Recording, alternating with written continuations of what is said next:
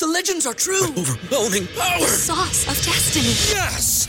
The most legendary sauce has arrived as McDonald's transforms into the anime world of WcDonald's. The greatest flavors unite in all new savory chili McDonald's sauce to make your 10-piece Wick Nuggets, fries, and Sprite ultra powerful. Unlock manga comics with every meal and sit down for a new anime short every week only at WcDonald's. Ba-da-ba-ba-ba, go! At participating McDonald's for a limited time while supplies last. Back with Vershawn Jackson, sponsored by Wingstop on 93.7 The Ticket and theticketfm.com.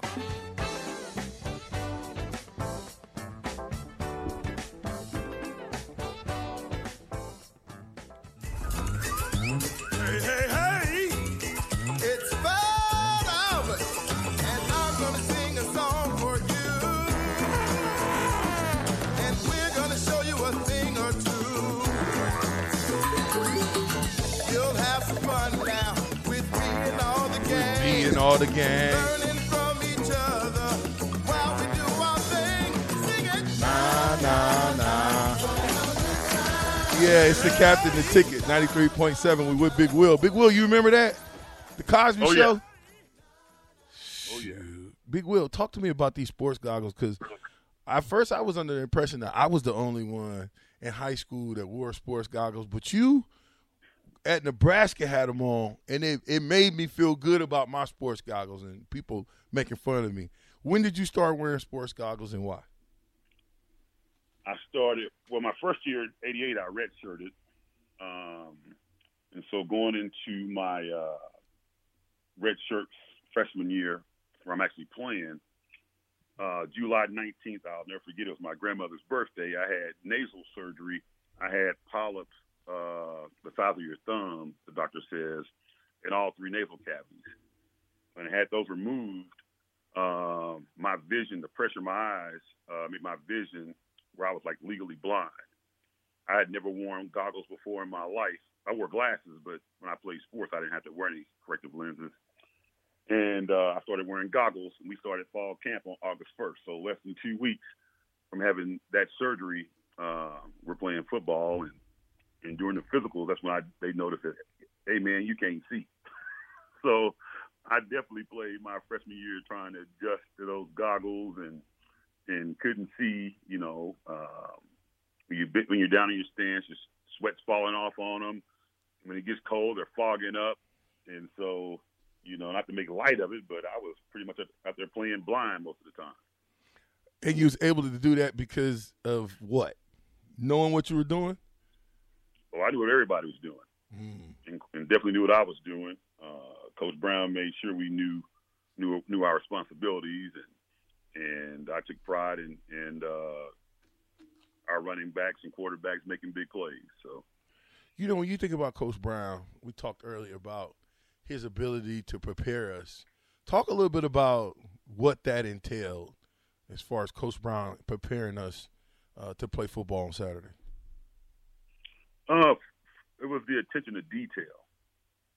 You know, he critiqued everything, um, and he developed the players. You know, you see a guy coming in undersized, not too strong, not too fast, can't catch, can't block, and after you spent some time with Coach Brown, you definitely got better. Uh, I think at some point in time, for the most part, if you've been there four or five years, you could play. No matter how, what, no matter the status you came in at, uh, you prepared to play. And you know, he gave us tests every week before the games to test our knowledge. Um, and but we were always prepared. You know, I never went to a ball game thinking that we were ever underprepared in the in the tight end slash receivers group. Uh, he was like the main thing was his, his uh, attention to detail.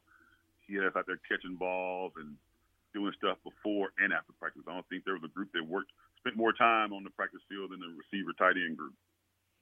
Do you do you think that uh, with Coach, you know, equipping us, putting us through the classroom work, taking the test before every doggone game, how important was having two and three guys that can play the tight end spot at a time? Well, for one, we were there. We kept getting hurt. we needed some depth. Uh, plus, we went a lot of two tight end sets. So that kept us. You know, we we we were running that option offense for the most part, and so uh, that was our strength. You know, and plus at Nebraska, um, back then, as Coach Osborne told my parents when he was recruiting us, uh, recruiting me, excuse me, he said that at Nebraska we don't rebuild, re-reload. Ooh. And what that told me was every year they're bringing somebody in to replace you. So you you better get better. Ooh. And so I think the competition at each position made us great too.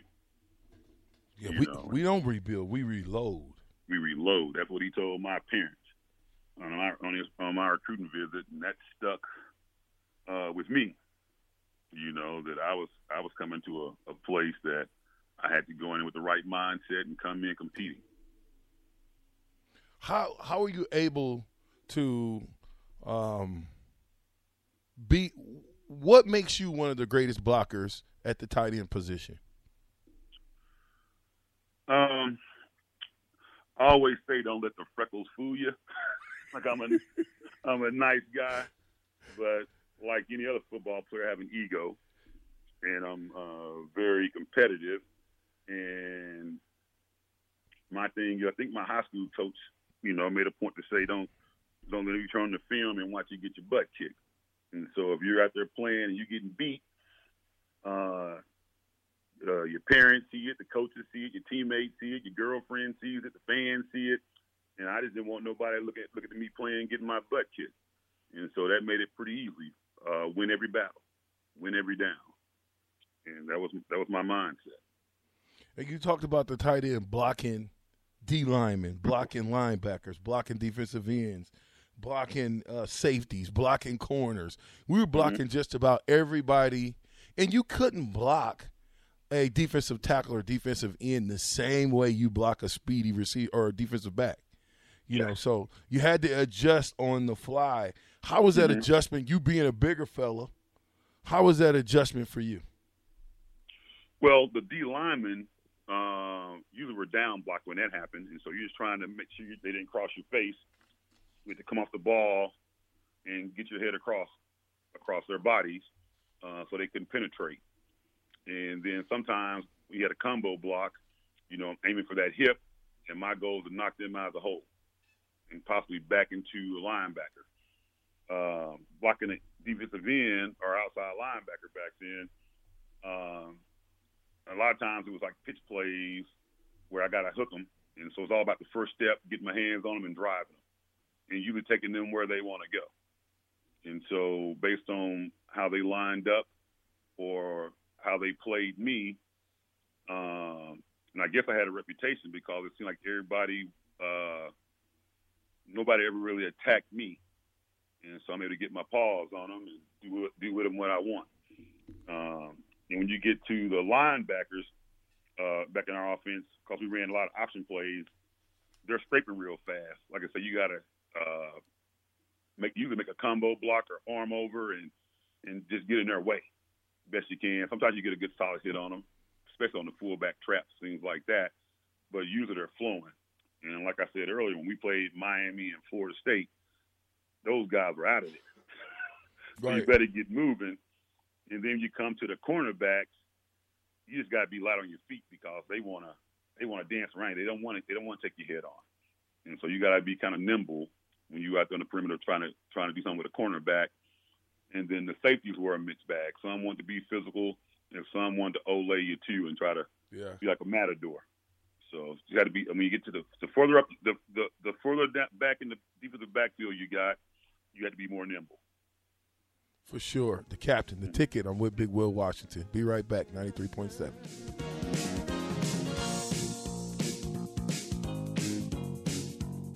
Cashback is not available on gas in New Jersey and Wisconsin. Hey, good morning. You're heading to the airport, right? Yep, thanks for checking. I like the car. How long have you been a rideshare driver? About three years now. I really enjoy it. Isn't it hard to make money these days with the price of gas being so high? Not for me. I use Upside, the free app that gives you cash back for every gallon of gas you buy. Wait a minute. Are you saying you actually get real money back when you get gas with the Upside app? Yep, I get real cash back every time I get gas. Does that actually add up to anything? I'll make around $200 to $300. Wow, that's serious extra cash. I'm downloading the Upside app now. Download the free Upside app now to earn real cash back every every time you buy gas. Use promo code CAR for an extra 25 cents a gallon bonus on your first tank. You can cash out anytime right to your bank account, PayPal, or a gift card for Amazon and other brands. Just download the free Upside app and use promo code CAR for a 25 cents a gallon bonus on your first tank. That's code CAR.